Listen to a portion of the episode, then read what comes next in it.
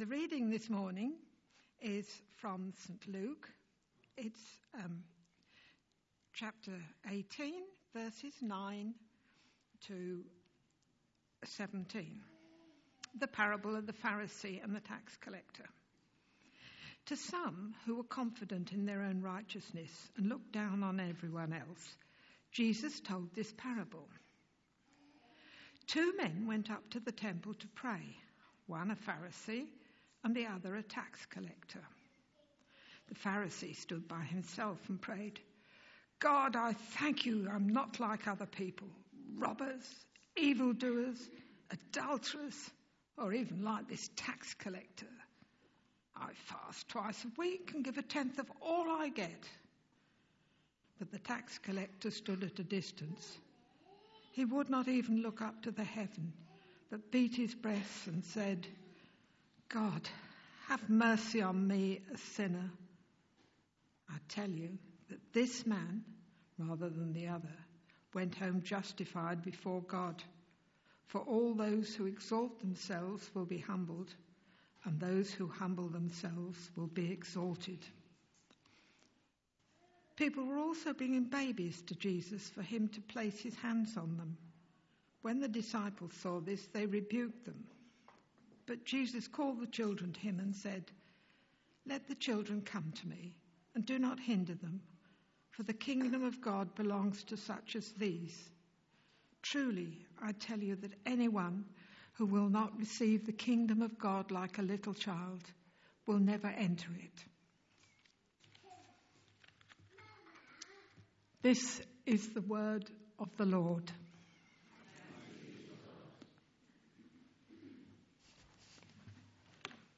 Good morning, everyone.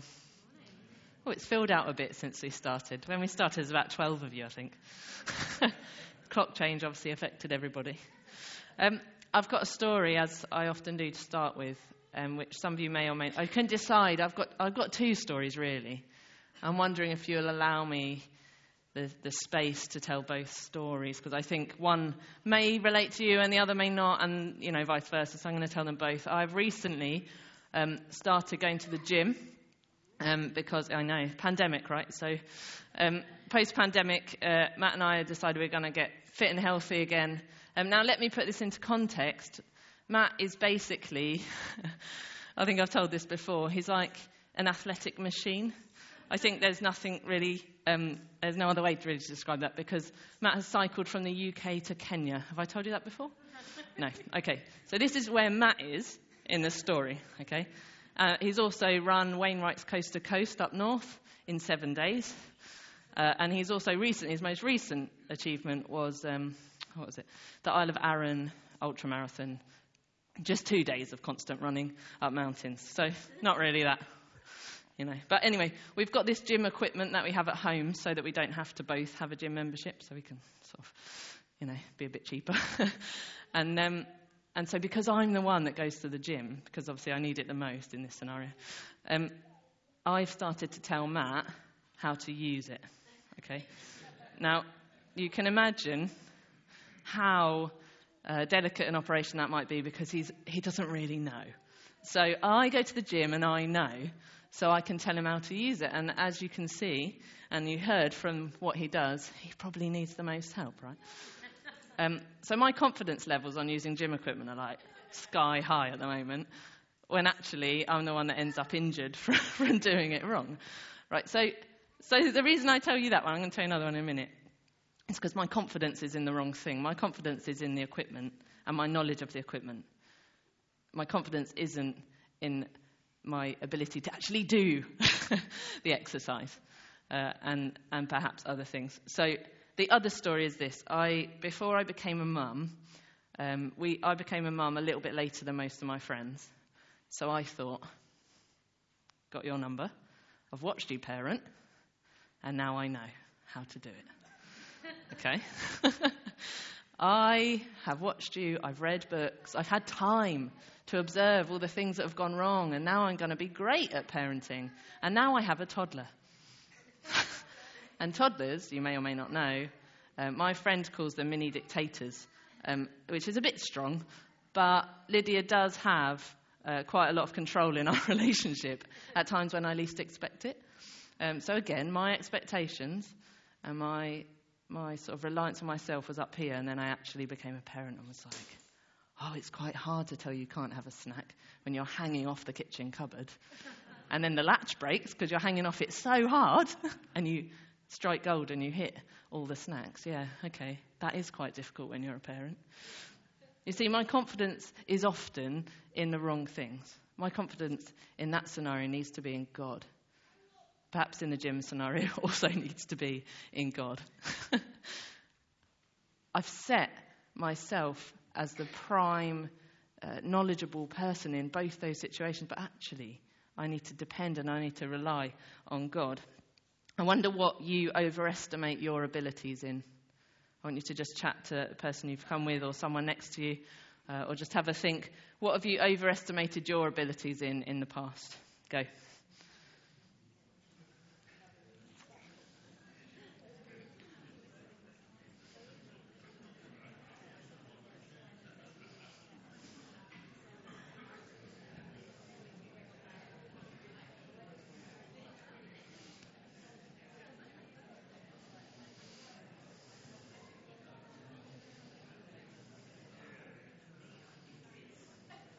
Okay. We can carry on. We've obviously got a lot. I wonder, in relation to what you overestimate your abilities in, how much you picture yourself as the one to rely on in your life. I'm the only one I can depend on.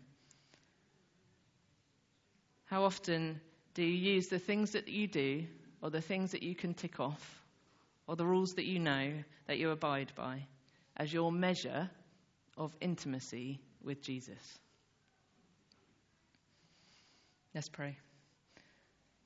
Heavenly Father, as we look into this scripture, would you look into us? Would you read us? Would you know us? And by your Holy Spirit, would you change us? In Jesus' name. To some who are confident of their own righteousness and look down on everyone else, Jesus told this parable.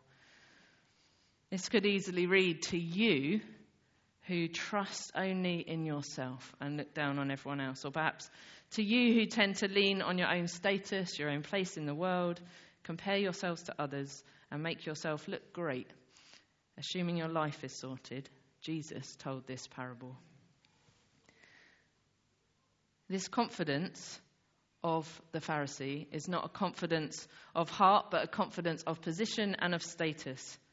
It's not a confidence of God's expectations for his life, but a confidence in the external expectations that were going on around him. And as we read, the Pharisee looked down on despised, held in contempt, those who were worthless at the edges of society. And the word that Luke uses here, that word for looks down on, despises, uh, holds contempt, is actually the same word that he uses in Luke 23 when Herod is mocking Jesus. So already we know that Jesus has said, I stand with the sinner. I am with the sinner in this moment. I'm not there with the Pharisee and with the one who you hold contempt for.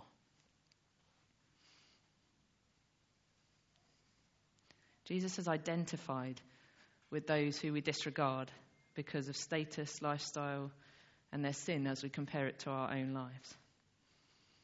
Now, the story unfolds from that point, and two men come to pray, which can't be that bad, right? People are praying, that's, that's a good thing. Uh, and they both come and they both have the same um, they both have the same movement to start with. They both separate themselves from everybody else.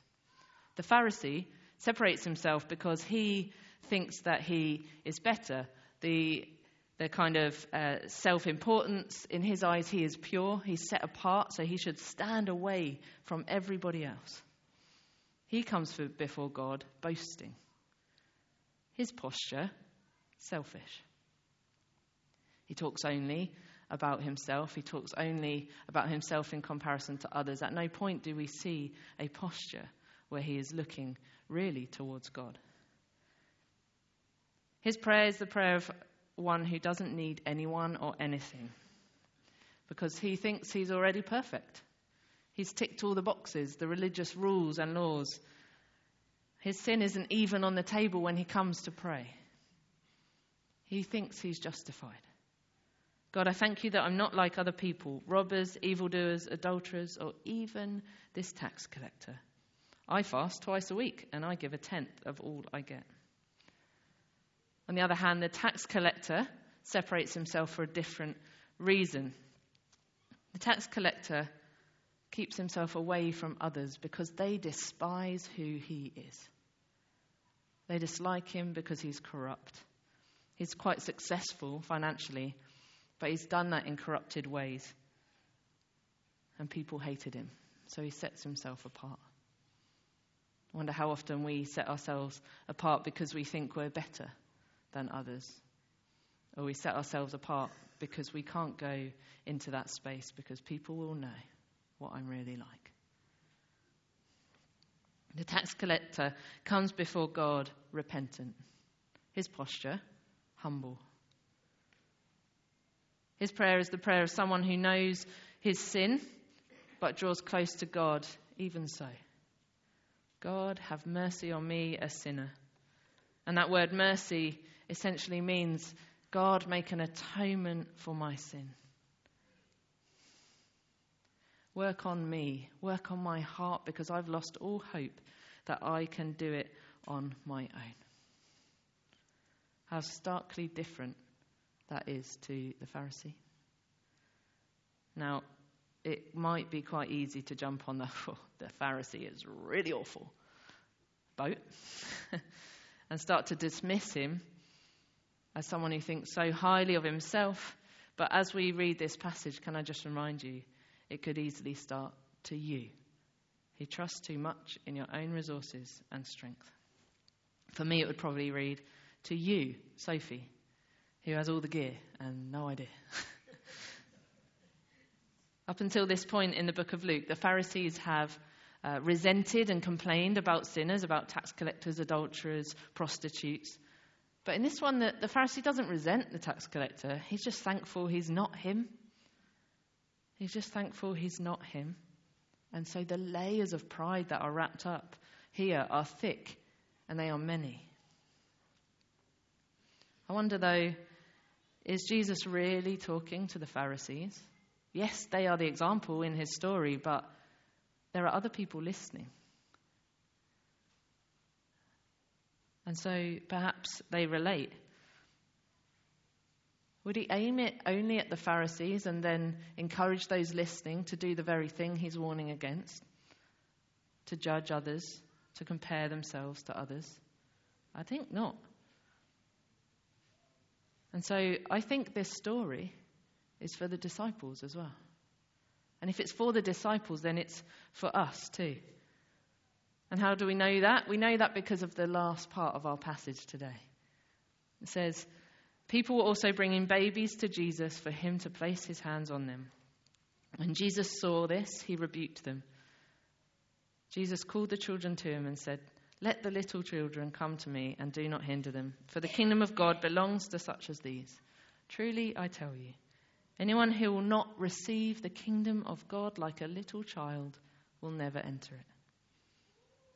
See, the disciples have shunned the children away, and Jesus calls them back. It seems that the disciples have begun to exhibit the very behavior that Jesus is challenging the Pharisee in the story about, excluding others because of their status. What status does a baby have? Nothing. So they can't be near their rabbi. Now, a child's posture towards God is all in. Have you heard a child pray? It's not fluffed up. It doesn't, they don't spend ages praying for something. If they, Liz spoke about it the other day, if they want to see healing, they just ask God to heal. God, heal that. God, help my mum get better. They just pray it straight in. I wonder how often, when we're with other people, we pray just like that. We'd probably wait, be like, have they finished? Can I talk? I don't know. And you get that awkward bit. But what if we all just started to pray like that? One, we'd save a lot of time. and two, it would cut right to the heart of what we need to pray. A child's posture towards Jesus is all in. It's the one that knows Jesus welcomes them in and that he identifies with them. He sees them for who they are. Have you ever seen a child ask their parents for something they want? Or perhaps they're hurt? Or just now, Lydia was crying in the creche. I went in to see her and she clung on to me. It's kind of weird, but I quite like it because she does not very snuggly. So when she does get upset, get a good hug. Their posture, they almost want to get inside the parent. They're like, want to be so close. That's what God asks of us to be so intimate with our Heavenly Father that we can call out everything, that we can say everything that we need. They don't wrap things up or try to break the news gently to you.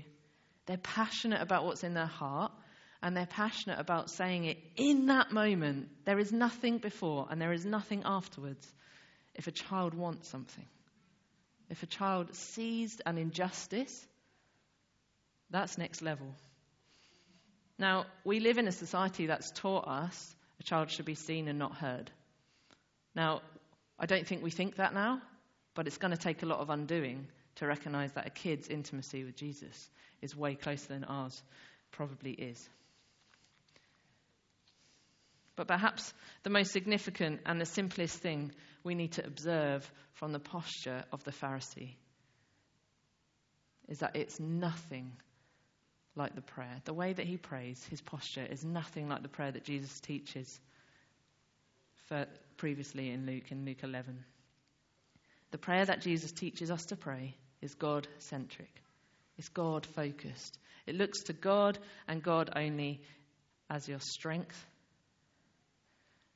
calling out who God is, His kingdom, His will, and then moving to our need for daily bread, for forgiveness, for intimacy, and even all of those things are about God and what He can provide. So perhaps that's our starting point for intimacy with Jesus. You can't read the scriptures in one chunk, you have to look at it as a whole.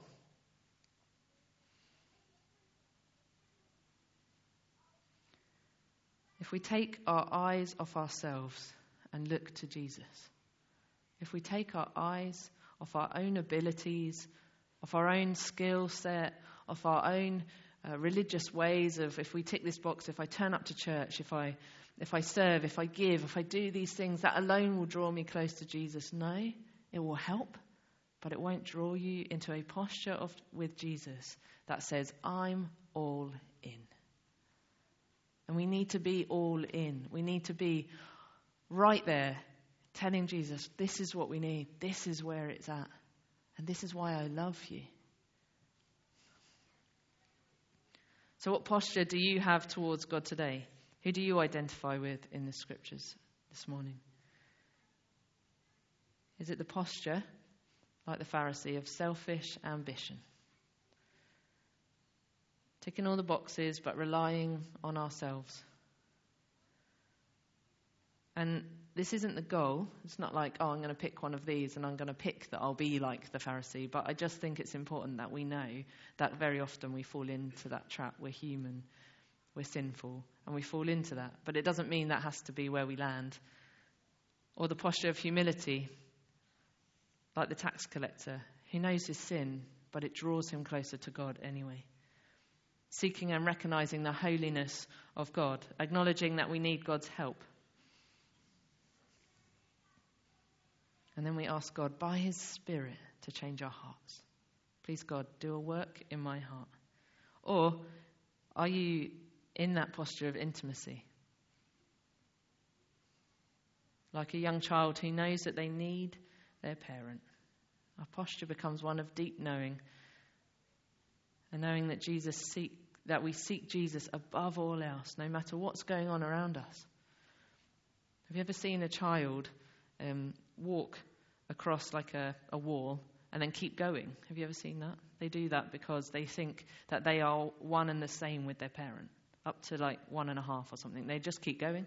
I can't even do it. I can't even do an impression because one, I'll fall, but two, They just, it's a complete lack of fear. They just keep going across that wall, and you have to be there ready to catch them. That's how we need to be with Jesus. Keep going, press in. Walk wholeheartedly and unashamedly with Jesus. And it's more than simplicity and innocence, because that's part of it with a child. It's more than that.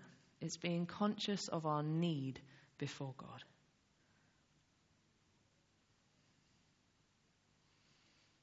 What would it look like if instead of leaning on ourselves this week, we lean on God? We lean into God. Let's pray.